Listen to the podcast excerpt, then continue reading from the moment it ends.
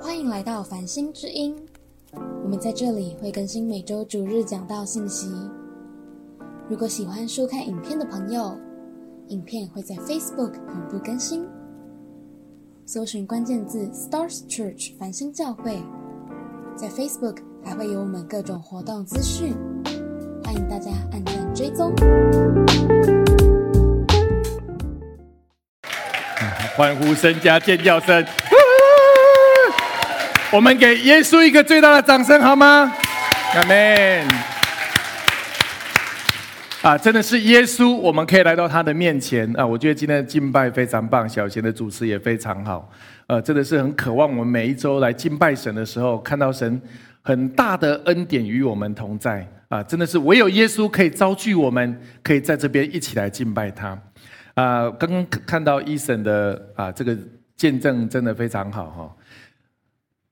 伊森本来他认为他的专注的目标是什么？考试，对不对？可是神把他专注的目标移到什么？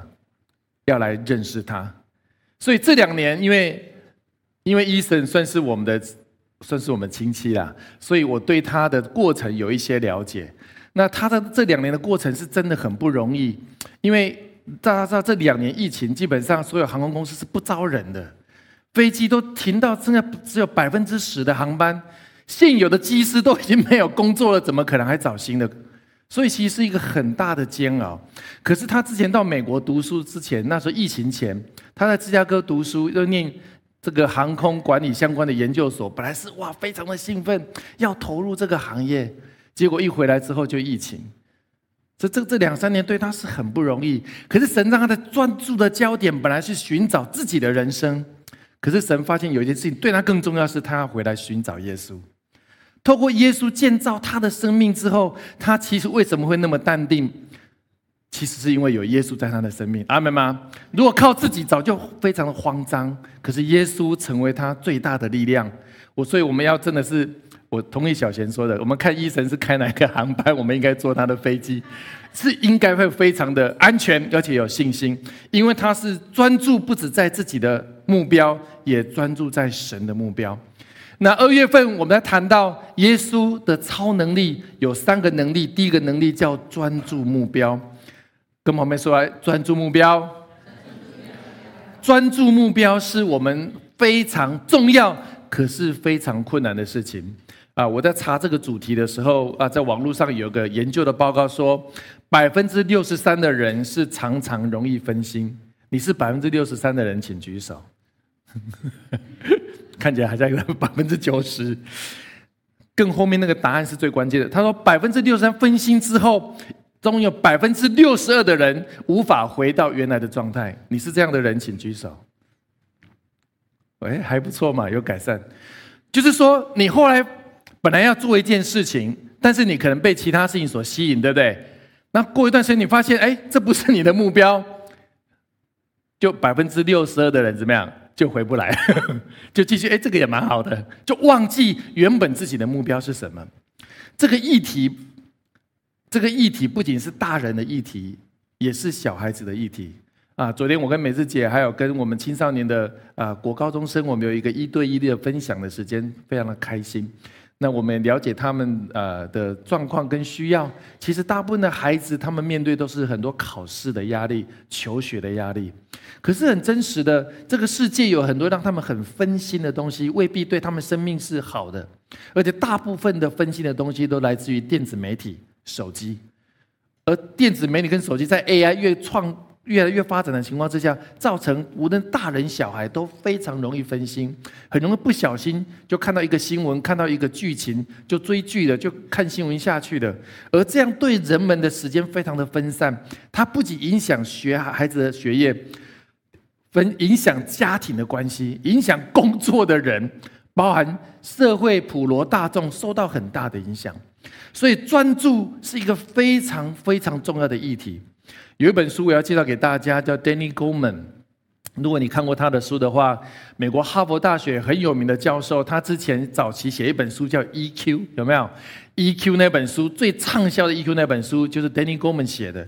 他后来发现 EQ 引申到一个很大的问题，就是如何在 AI 的时代重新找回人们的专注，因为 AI 在网络上有太多虚假的信息跟虚假的消息，吸引我们去购买。吸引我们去关注。他说：“如果你的生命学会有专注的力量，意思是说，你可能还是要被影响，可是你很这样，很快你就可以回来。这叫专注。影响我们太多，可是你很快可以回来，你就是可以是专注。他甚至分享专注有几个层面的意义。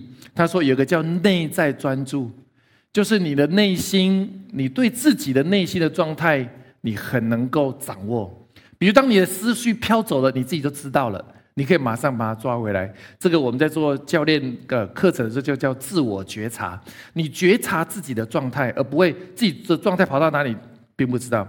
第二个很重要的专注是什么？可以专注理解别人。你能不能跟我们周边的人连接的时候，你能不能专注知道他现在的需要是什么？还是他讲他的，你讲你的；他说他的，你说我的；或者是他讲他在讲话的时候，你在想待会你要怎么讲你要讲的东西？他说，专注是你可以专注到别人的内心。专注聆听对方在表达的状况是什么？第三个叫做环境的专注，你能不能从周围的动环境的变化当中去洞察，好像上帝正在做一些事情？你每天看周围的新闻，你每天看周围的电视，其实能不能感受到上帝其实已经在做一些事情？你能不能知道？是有这个三注三个专注，一个是内在的专注，一个是他人的专注，一个是环境的专注。这本书它当然有更详细的描述。但是我想，今天我要谈的重点是什么？专注在字典上有两个很重要的意义。柯林斯字典讲到说，把你的注意力定睛在某一个领域叫专注，或者专心致志叫做专注。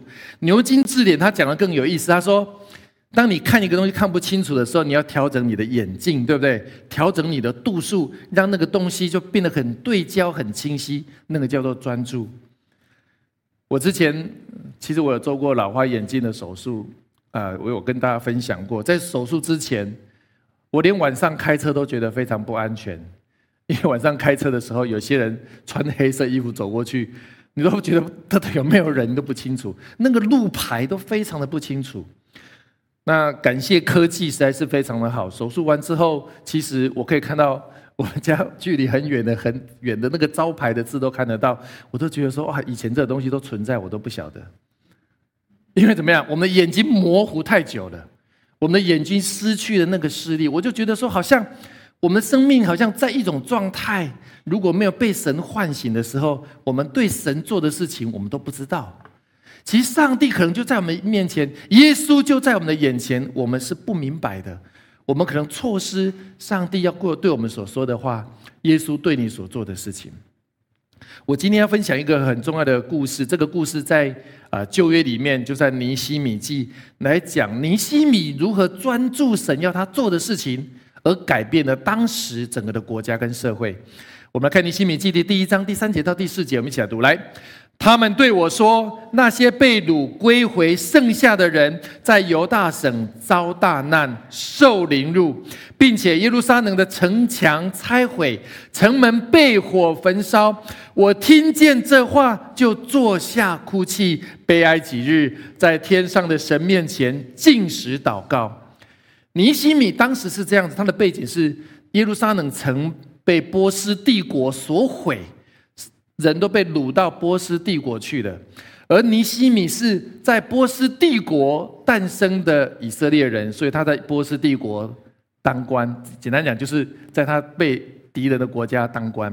可是他突然听到很远处，他的兄弟有人回到耶路撒冷，看到耶路上残破的状况，整个城墙毁掉，都一直没有办法维修。任何的敌人都可以掳掠当中的人，也失去当时敬拜神所有的仪式。非常的萧条，回来跟他讲这个事情，他其实当官当的好好的，他想到这个事情，他就在神面前祷告，神就要跟他启示，他心中非常的哀痛，他感受到神所感受的，他感受到神对他说话，他就进食祷告。进食祷告，祷告什么呢？我们来看尼西米记的一章八到九节。我们一起来读来，求你纪念所吩咐你仆人摩西的话，说：你们若犯罪，我就把你们分散到众万民中；但你们若归向我，谨守遵行我的诫命，你们被赶散的人虽在天涯，我也必从那里将他们招聚回来，带到我所选择立为我名的居所。他祷告的时候，就对上帝说：你曾经跟摩西讲过。我们曾经犯罪，所以我们被仇敌掳掠了。我们承认我们是软弱的，我们得罪神了。可是如今我们留下来的人，我们悔改认罪，我们愿意回到神的面前，重新找回我们对神的专注，把我们聚焦回到神的面前，不再放在我们自己的个人的身上的时候，你说我们就可以被招聚回来，回到你为我们立为名的居所。意思是说，你要把以色列人招聚回来，让圣殿可以被重建起来。他说：“神，这是你透过摩西给我们的应许。”所以你知道，对尼西米，他非常了解圣经，他对神的祷告是从神的话来对他跟神对话，因为他这样的祷告就改变了整个当时的社会。所以我要跟我们家人分享，到底我们聚焦什么事情？我们人生那么多东西要为我们追求，我们要聚焦什么？第一个，你要聚焦神的话。第一，你要聚焦神的话。尼西米很聪明，他要聚焦神的话。他说：“主，这是你说的，你的话就是就是怎么样？脚前的灯，路上的光。你的话成为我一生当中命定的根基。”第二个，你要聚焦神的应许。因为你曾经对摩西说：“我们得罪你，我们被分散了。如今我们悔改的时候，你要召集我们回到那个圣殿的里面。”第三个，你要聚焦圣灵的感动跟带领。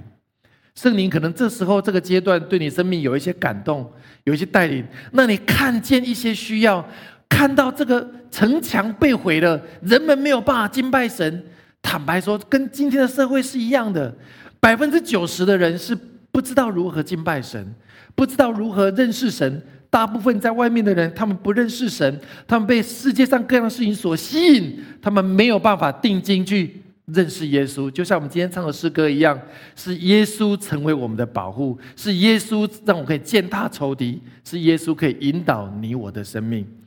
可是大部分人不知道，所以为什么要建立教会那么重要？教会可以让人可以回到神的家。可以一起重新认识神，活出神要活出他的一生，而不是世界要他活出的一生。这就是我们要专注的地方。所以，亲爱的家人，我们今年我们到底要专注什么？我们要让神在一年初的时候，我们今年有已经过了一个月，三百六十五天过了三十几天了，我们还有三百三十天，我们要专注在哪里？是我们这一年是最有果效的。如何专注目标，成就标杆？啊，是特别，我今天要跟大家分享有四个很重要的重点给大家。第一个，明确目标，以终为始。Define the goals and start with the end in mind。以终为始，想到以终为始就想到以终哥，他的绰号就是以终为始。哎，这种绰号真好哎，对不对？有这么好的绰号，就是哎，我就是以终为始。你知道吗？以终为始，完全是非常的 biblical，完全符合圣经。神说：“当你想到你未来永恒要去哪里，你就知道今天怎么活了，对不对？”我上个礼拜有分享，格里汉牧师，全美国最伟大的布道家，他说：“我的老家，我是住在天上的人，我的家真正在天上，我是在地上旅行跟出差的。”这完全是两种概念。你真正的家在天上，你是在地上旅行跟出差的。所以有一天我们都要回到天上，天上才是我们真正的终点。所以若以终为始的话，有一天我们都要回去天上跟神交账。那在地上我要如何生活？我不能出差的时候都跑去玩啊！我要做老板要我做的事啊，对不对？我在地上的生活就是要做耶稣要我做的事。跟你旁边说，做耶稣要我们做的事。我们在地上的人生就要活出耶稣要我们做的事，这叫做以终为始。所以，我们没有办法专注，就是因为我们没有目标，同意吗？昨天我们在跟这些国高中生聊天的时候，那他们都提到，有时候读书没有办法专心，有时候有时候不知道自己的目标在哪里，有时候不知道自己的方方向在哪，这个很自然，因为他们年纪还小。那大部分面对的世界就是考试跟学校的生活。那我有分享，我跟美智姐有分享我们自己的一些经验，就是当如果你不是只有看到考试。当因为这个孩这个年龄的孩子，他们的荷尔蒙发展的很快，其实他们的智力发展也很快。可是因为学校的东西毕竟比较固定，难免他会失去一种兴趣，他就会找其他的兴趣。如果在他找其他兴趣的时候，你可以引导他去关注神所关注的。关注这个世界，还有很多事情在变化，让他的头脑更多的发现，其实在关注其他事情当中，他会开启他对这个世界更多的兴趣。我也鼓励他们去看一些好的传记，其实那些传记都是怎么样？都是很厉害的人，活到七八十岁回首他的人生，发现。犯了很多的错误。他如果年轻之后要重新怎么活的话，他会写下很多的传记。你不用等到自己活到那个年龄才发现自己错过人生很多的机会。看那些传记会帮助你发现，其实你可以更早去发现哇，其实我可以人生可以怎么过怎么活，更快的以终为始。所以当年轻的孩子他有目标的时候，他其实会更知道要怎么专注。大人也是一样。那我们来看尼西米怎么被神带到一个专注的地步。尼西米的第二章三到第四节，他说：“我们一起读来。我对王说：愿王万岁！我列祖坟墓所在的那城荒凉，城门被火焚烧，我岂能面无愁容吗？”王问我说：“你要求什么？”于是我默祷天上的神。尼西米。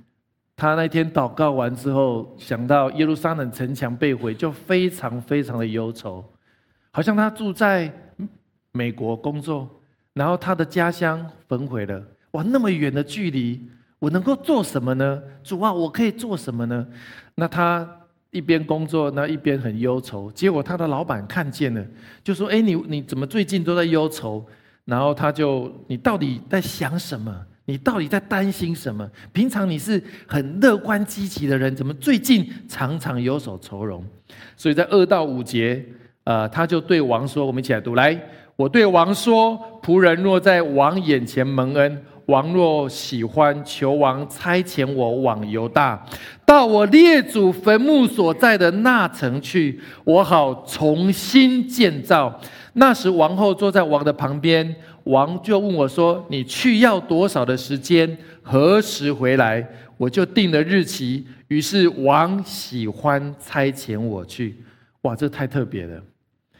他就跟他说：“有没有一种可能，我可以留职停薪，我可以去我原本的老家去重建那个城墙？”他老板说：“那你要去多久？”他就说：“我大概需要多少时间？”我说：“那还蛮明确的，那就去吧。”你知道吗？我们定目标一定要有怎么样时间？跟你们没有定目标要有时间。比如说，你希望好好把这个体重降下来，那你是你一定有个时间嘛？比如说，你三个月内你要降多少？你半年降多少？你不会说啊，反正今年我希望降多少啊？有没有再说？通常这样大概通常不会达成。你一定要有明确的时间表，这个会帮助你督促你自己。有时间还不见得会达成，更何况没有时间。当尼西米对他的老板说：“我有这个时间”，老板就清楚了。你大概这段时间不在，那我可以请你的同事帮忙我，但是你就可以好好去做你要做的事情。其实尼西米得到一个很大的 favor，是因为他前面有先祷告，跟旁边说要先祷告，要为你的目标祷告。你可以想想。他事实上，他工作的地方还是在波山帝国的歌山，基本上是波斯帝国的首都。这个国家是以前消灭他们的国家，也是把他们城墙捣毁的国家。当然，后面还有其他的敌人把以色列的城墙不让他们建。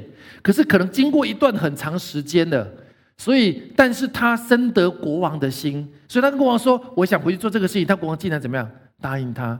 因为他的国王对他是有很高的信任。所以，当我们被信任的时候，神就会怎么样？让你去做那些很重要的事情。所以，尼西米。定下很明确的目标，他愿意放下他自己的追求，然后去愿意做神的追求，这是一个关键点。跟朋友们说，做神的追求，而不是只有自己的追求，而不是只有自己的追求。记不记得我上个礼拜说，如果我们要被神使用的话，第一个很重要的条件是怎么样？Available，对不对？我们是可以被神差派回应的。不会说神找我们说对不起，你刚说神对不起，我现在还在这个国王这边工作，等我退休，我再去建造城墙。退休也大概不用你来建造了。Available 是我们愿意预备好，我们愿意被神调遣，而且第二个是他是 faithful，他有感动。Available，他也工作跟老板讲了，而且他真的是很忠心的去做他要的工作。说真的，如果你有这样的童工，你当然很想用他，对不对？你有这样的部署，你有这样的团队的成员，你相信这样的人跟他工作，你是很容易成功的，因为他们是 available，而且是 faithful。我特别要鼓励，而且要嘉奖我们所有的童工小组长，还有我们的童工。我觉得繁星教会的童工都是 available，而是 faithful 的。阿门吗？我们给我们童工一个最大的鼓励，好吗？这是我们很大的啊，有这样的很很棒的同工在我们当中，以次我们可以一起与神来建造教会。所以设立目标非常的重要。你的目标，你人生当中有太多的目标要你追求，你终究必须找到什么目标是最核心的目标。我们常说以终为始的意思是说什么呢？他意思说，当你有一天要即将离开这个世界，回想你的人生，你觉得你最重要的事情有没有达成？你即将要面对耶稣的时候，我上个礼拜说，耶稣问你两个问题：第一个，你怎么看待我的救恩；第二个，是你这一辈子你都做了什么事情？耶稣一定问我们这两个问题。那我们到那时候再问的时候，已经来不及了，对不对？所以我们就想，如果你在那个时间回来看今天，什么是你人生最重要的目标？坦白说，我们人生有太多的目标追着我们追追求，有太多的事情的邀约，太多事情要我们去做的。可是你终究要把优先次序列出来，什么是最重要的目标？有一天你要去面对神的时候，神希望你是满分的，神希望你是得奖赏的。这个礼拜，我跟美智姐去为一对很好的朋友，呃的呃家人啊，为他们主持告别式。可能我们当中很多家人认识啊，就是啊淑女的先生启文。那他呃真的是比较年轻，但是因为生病的，最后他离开这个世界。但他去年啊十二月的时候，我们特别有为他施洗啊，他们夫妻一起受洗。那看到神在他们这个家庭，也是一个新的祝福。那但是看到他的人生，我们看到他啊故人阅历的时候，看到他生命当中所做的事情，他是一个很棒的父亲，很爱他的家人，很爱他的社区，做出很多的贡献。可是我在想说，如果今天是我在那个地方的时候，当人人们看我的这个故人阅历的时候，到底我的时间都花在哪里？我相信我们地上有很多的责任，神要我们去完成的。可是神也要我们看，不要忘记，不要忘记他对我们生命中最重要的呼召是做他要你做的事情，就是回应他，去爱他，去服侍人。这是神要我们做的，而不是只有单单顾自己的事情。所以。我特别要跟我们家人分享，今年的年度的目标是繁星教会的目标。我们至少在今年，除了你个人的目标之外，我们怎么聚焦在这个目标？第一个，更紧密的与神连结，因为连结是我们的关键词，所以第一个要更紧密的与神连结。所以刚刚小钱说的很好，怎么怎么连结呢？如果要量化这个目标，我鼓励你没有上完西万西兔西三的人，今年把西万西兔西三上完。这个课程会很大，建造你生命的根基。如果你已经完成 C 系列的人，我鼓励你，今年我会把 R One、R Two、R 三上完。R One、R Two 是、R 三会谈到如何跟耶稣建立更紧密的连结，让你随时都可以对他说话，随时可以领受他。这是每一个基督徒生命中很重要的恩赐，很重要跟神的关系跟根基。我需要与神连结，给你这样的目标，专心把 C 系列上完。把 R 系列上完。第二个，我们可以更紧密跟我们的领袖、跟同工还有小组员连接。我觉得我们的很棒，小组的同工，我们每周都很多的连接啊。最近过年，很多人都会有聚餐啊，互相的祝福等等。所以，我也鼓励我们家人，除了主日跟小组之外，我鼓励你跟你的领袖、小组长或区长，最好你有跟他约一对一的时间，可以跟他有些精心时刻，你们彼此祷告。或者你还没有参加 RPG 的人，你一定要有一个 RPG。如果你不知道 RPG，你可以问你的小组长说：“我希望 RPG 就是祷告复兴小组，通常会每一周会有一次两个人或三个人一起祷告。”我跟美智姐，我们跟很多教会的领袖一起 RPG，我们也跟。国外的一些我们认识的很好的啊服饰的家人啊，有在美国也有在欧洲的，我们其实都有 RPG 啊。我也跟啊有一些教会的牧者啊，目前我们每一个礼拜有也会有一次的 RPG。说真的，RPG 排一下还蛮多的，可是每一次的 RPG 我都跟这些连接的时候，就更了解他们生命的状况，他也了解我的状况，我们就可以彼此支持跟带导。所以我鼓励在第二点。我今年给大家的目标是每一个人都要有个 RPG，阿门吗？跟你旁边说你需要参加 RPG。我鼓励我们的小组长来帮助他们进入到 RPG 的里面，可以吗？好，让每一个组员在家中都可以被照顾到。第三个，连接传福音给未信主的亲朋好友。我们有很多外面的朋友、职场的朋友，我们可以跟他吃饭，我们可以一起旅游，我们在商务上有很多的关系，这个都非常好。可是不要忘记为他们祷告，不要忘记可以把福音传给他们。我今年给大家一个目标，有没有可能你上半年带一个人信主，可以吗？应该六个月带一个人不难吧？下半年也带一个人信主，阿门吗？如果你愿意的话，你可以带更多的人信主。但我希望说，你想想看，有哪些名单你可以带他信主的？当然，你不要只有列一个人，你可以多列几个人，跟他们关怀祷告之后，也许看到哪些人他的心是因着神的话开始长出来的时候，我觉得我们可以更多的把把他邀请他来到小组跟教会。我渴望每一个人都有一个目标，是我们今年都带两个人信主。包含我跟美智，我们都很愿意。我们像说，我们希望今年我们的目标就连接，我们跟神连接，我们跟同工组员连接，我们跟我们没有信主的亲朋好友连接。好，第二个连接团队合力建造。尼西米要能够专注，其实一个人是很常常会很软弱的，一个人常常会啊。太累了，算了，我不要去小组了。太累，我不要建造城墙了。哇，城墙那么多，那么那么难搞。算了算了，我还是回去工作就好。反正我的工作是现成的，所以我们需要团队才能够维持持续的前进。尼西米记的二章七节，你知道尼西米就对他国王说：“既然你要我去，我能不能跟你提几个条件？”他就说：“王若喜欢，求王赐给我诏书。”通知大河西的省长准我通过，直到犹大。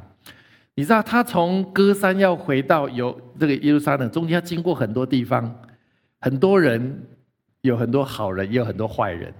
你带一堆东西要出去，搞不好东西就被抢了，对不对？所以他说要通知这个大河西的省长，说他要经过那边，请他照顾照顾，帮忙帮忙，等于是保护他的意思就对了。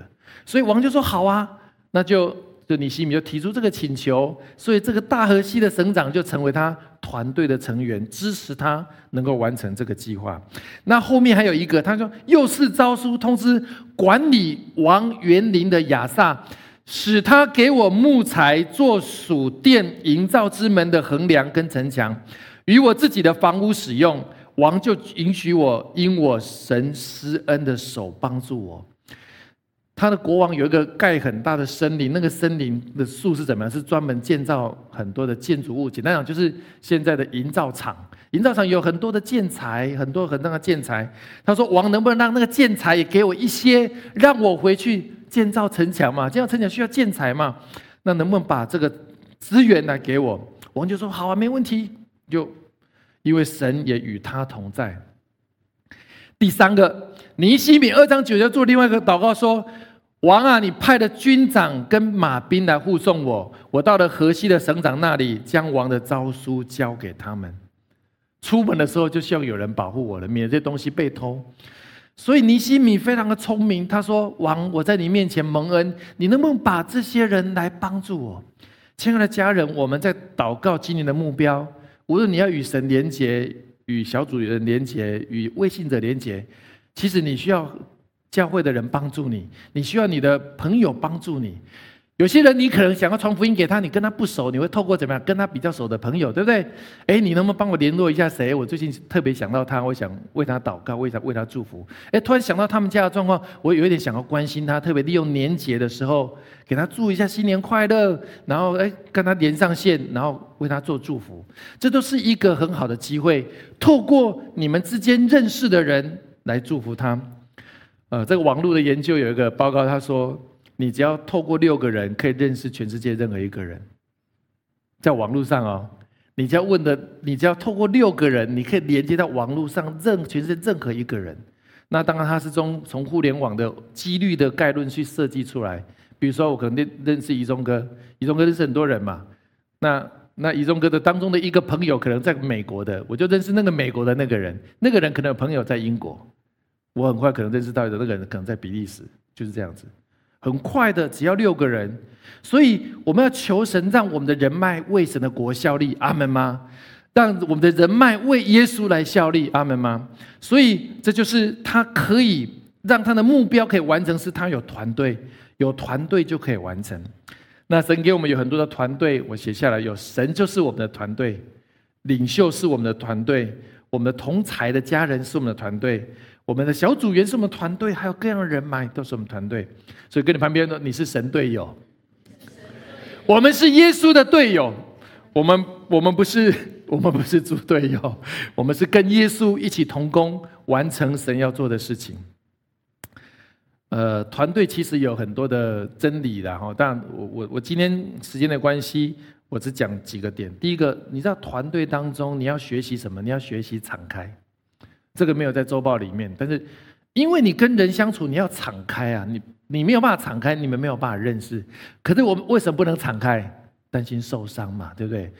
我为什么不敢告诉你我是谁？这个题目熟不熟悉？我们去年讲过这个题目，为什么不敢告诉你？说因为我跟你讲了，我怕我会受伤。可是，在我们的家庭里面，大家族里面，我们要透过合适的敞开，我们可以彼此认识。我们才能够从你我当中发现彼此的特质，从彼此认识到彼此包容，对不对？从彼此包容到可彼此欣赏，甚至彼此欣赏到最后可以彼此尊荣。我们可以欣赏彼此，我虽然哇很不一样，可是因为敞开。第二个，在团队里面你要学习什么？学习被修剪。喜欢吗？不喜欢？重要吗？很重要。敞开是彼此认识的过程，可是你会需要被修剪，是哇，个性很不一样，一起工作，一起团队，神就会调整我们的性格。我常常说，这个团队当中啊，这个菱角石会变成鹅卵石啊。我们本来都有棱有角，到最后磨到最后就成为鹅卵石。鹅卵石哇，就很有功能。粗矿石到最后磨到就这样，翠玉白菜。玉石就模式出来了，在团队当中，我们要会被神修剪，让我们的生命越加的成熟。所以意思说，你如果住在山上，你也很难一个人的话，你很难被神雕塑你的性格。虽然没有错，在团队里面有时候很肮脏，这怎么翻译啊？就是很恼人、很烦人。可是你在一个很不容易的团队里面。神会雕塑你的性格，让扩张你的度量。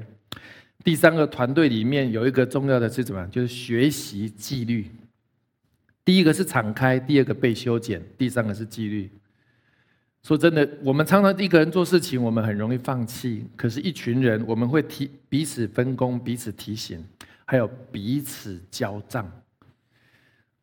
我跟美智姐，我觉得我有个非常幸运的点。我跟住他住在一起，他是一个非常有纪律的人。他常提醒我：“哎，Vincent，今天早上我们有 RPG 哦，不要忘记。我们跟爸爸他们约好了，我们跟一中哥他们约好了，我们跟美国那个谁约好了。每次讲超有纪律的，他读圣经很有纪律，祷告很有纪律，还有做菜也很有纪律。就是你知道，跟像我就是不是那么有纪律的人，我就是稍微随心一点。”但是他的纪律会帮助我，所以我们的很多的事情可以持续的进行完成，是因为他是有纪律的人。那我们需要这样的人帮助我们，特别在祷告，我们要灵修，我们要跟神见面，我们要做神的工作，我们需要很大的纪律，只有纪律可以帮助你成功。这在团队的部分。好，第三个我要加速一下，识破仇敌，征战有力。你你为什么没有办法专注完成你今年的目标？因为仇敌知道你完成你的目标，对你的人生是有很大的突破跟改变的。你生命的产业要被扩张，你的工作要被扩张，你属灵的产业要被扩张，你的家庭要被扩张。魔鬼当然不希望你被扩张，所以他怎么样会做什么事情？他来恐吓你啊！你如果跟谁在一起，搞不好我们就不想跟你在一起了啊！如果你去教会，我们就不理你了啊！你常常对我祷告。我就不理你了。你知道有些人会跟我们讲一些奇怪的话，让你觉得你会担心害怕。所以仇敌常常的诡计是什么呢？让你分心、分散力气、自相攻击。有没有？我们下下下一页。仇敌的诡计，仇敌的诡计会让你分心，会让你分散力气、自相攻击，让你小组里面不和，让你们家庭不和，让你的公司不和。你你就不用扩张了，你自顾就不想，你想啊，算了算了，目标都算了，我就只好把我的工作做好就好，我就把每天该弄弄好，你们事情管你的，反正跟你们弄一起工作太烦了，所以仇敌就是恐吓你，让你惧怕，让你彼此毁谤，彼此纷争不合一，你就没有办法建造城墙，你们没有办法让你的年度目标可以达成。你知道仇敌怎么做这些工作呢？我们看《灵犀米记》的第四章第七节、第十六节，我来读哈。这经文比较多，上一个经文第四章第七节跟第十六节，他们在建城墙的过程，有很多境外的、境外的这些不同族群的外邦人，也有里面的人。他说：“桑巴拉、多比亚、阿拉伯人、亚门人、亚什图人，听见他们要建城墙，而且要把原本破裂的地方把它堵起来，他们就很生气。”他们不希望犹太人建城墙，因为他们就可以自我保护，对不对？他们就可以回去敬拜他们的神，他们就会强大起来。所以他的敌人不希望你建城墙，敌人不希望你合一，敌人不希望你怎么样做神要你做的事情。我跟你讲，所有的敌人都一样，地上的敌人跟属灵的敌人都是一样，所以他们就怎么样开始一边工作，一一半的人建城墙，一半的人怎么样拿刀枪。因为他们说我们要，那个外邦人说我要趁以色列人不注意的时候，我要冲进去，趁他们城墙还没建好的时候，把他们人给杀了，把他们东西给抢了。所以啊，这个尼西米听到之后，就一边怎么样建城墙，一边有人保护，准备打仗。亲爱的家人，你有没有发现，当你的小组很旺的时候，突然是不是有时候会征战就会出现，对不对？有些可能外面的人讲什么闲言闲语，而有些什么人又不小心可能做了哪些事情，让大家觉得很烦心。我们要特别能够分辨，我们的敌人不在里面。跟你旁边说，敌人不在里面，敌人在外面。撒旦魔鬼才是我们的敌人，我们的敌人不是弟兄姐妹，我们敌人不是我们的家人，我们敌人不是我们的城市里面的人。撒旦魔鬼透过各样的方式，让我们。不合一，他就可以轻易的抢夺我们的产业。约翰福音十章十节说：“我来了，叫羊得生命，并且得丰盛，对不对？”可是仇敌来是怎么样？杀害、破坏跟毁坏。最后一个我要分享的是，我们要专注建造，成就荣耀。Focus on building, achieving glory. 尼西米，当他有征战的能力，当他有团队的时候，他能够分辨属灵的分辨仇敌的轨迹，他就可以专心建造，不再分心，不再被周围的事情搅扰而分散他的目标。不会说年初要做这个事情，到年终啊，我到底做什么都已经不知道了，一年过一半了。尼西米做一个非常好的榜样，他非常非常的专注。我们一起读来。以路月二十五日，城墙修完了，共修了五十二天。我们一切仇敌四围的外邦人听见了，便惧怕，愁眉不展，因为见这工作完成是出乎我们的神。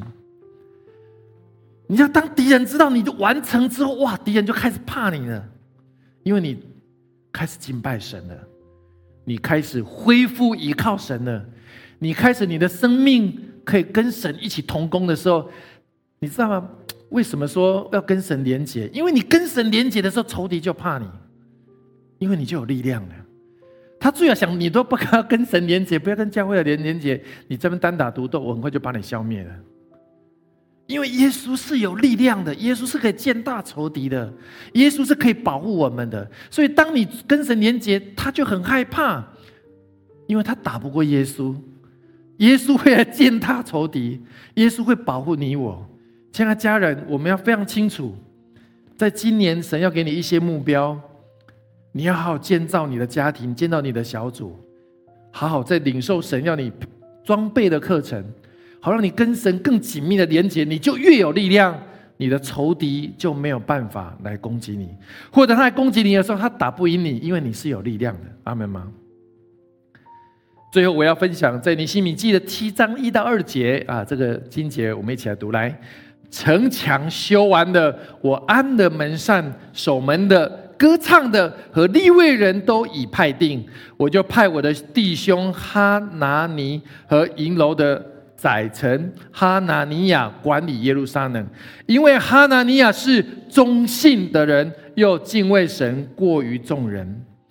尼西米完成这个城墙之后，他其实他后面还有其他的工作，他就怎么样找到那些最忠心合神心意、敬畏神的童工来管理这个耶路撒冷城。这完全跟圣经上在耶稣在路加福音讲的一样，你是一个忠心又良善的仆人，你在不多的事上有忠心，我要把更多的城派给你管理。亲爱的家人，我真的很渴望我们今年无论教会的目标或你个人的目标都可以完成，阿门吗？好让神说你是个忠心良善的仆人，我要把更多的城交托给你管理，以至于耶稣基督的能力要成为你极大的能力。我们一起来祷告。亲爱的耶稣，我们终来到你面前，在面对新年前的最后一周，啊，主，我们要领受耶稣基督的超能力，就是专注，让我们专注你给我们的目标，让我们有团队的连结，让我们有合一的连结，让我们可以不受仇敌分心，而可以完成荣耀的目标。谢谢耶稣，你把这样的许多的目标放在我们生命当中。找到那以你为中心的目标，成我们生命的最优先的次序。如果我们当中还有人没有信主，还没有受洗，你渴望你的人生是有果效的，你渴望你二零二四年是有果效的，你希望你的人生不再一样，好不好？我们可以邀请耶稣成为你个人的救主。我祷告一句，你跟我祷告一句，亲爱的耶稣。亲爱的耶稣，我来到你面前，我来到你面前，我渴望邀请你，我渴望邀请进到我的心中来，进到我的心中，成为我生命的救主，成为我生命的，成为我一生的主宰，成为我一生的主。我要把我的人生交给你，我把我的人生，我把我的目标交给你，我把我的目标交，因为有你，因为有你，要改变我的人生，要改变我的人生，因为有你。因为有你，可以让我人生的目标可以完成，可以让我人生的目标可以完成。我渴望成为新造的人，我渴望成为新造，在基督里，在基督里，旧事已过，旧事已过，一切都成为新的了，一切都成为新的。我如此的祷告，我如此的祷告，奉靠耶稣基督的圣名，奉靠耶稣基督的圣名。阿门，阿门。谢谢您的收听，下周让我们同一时间。相约繁星之音。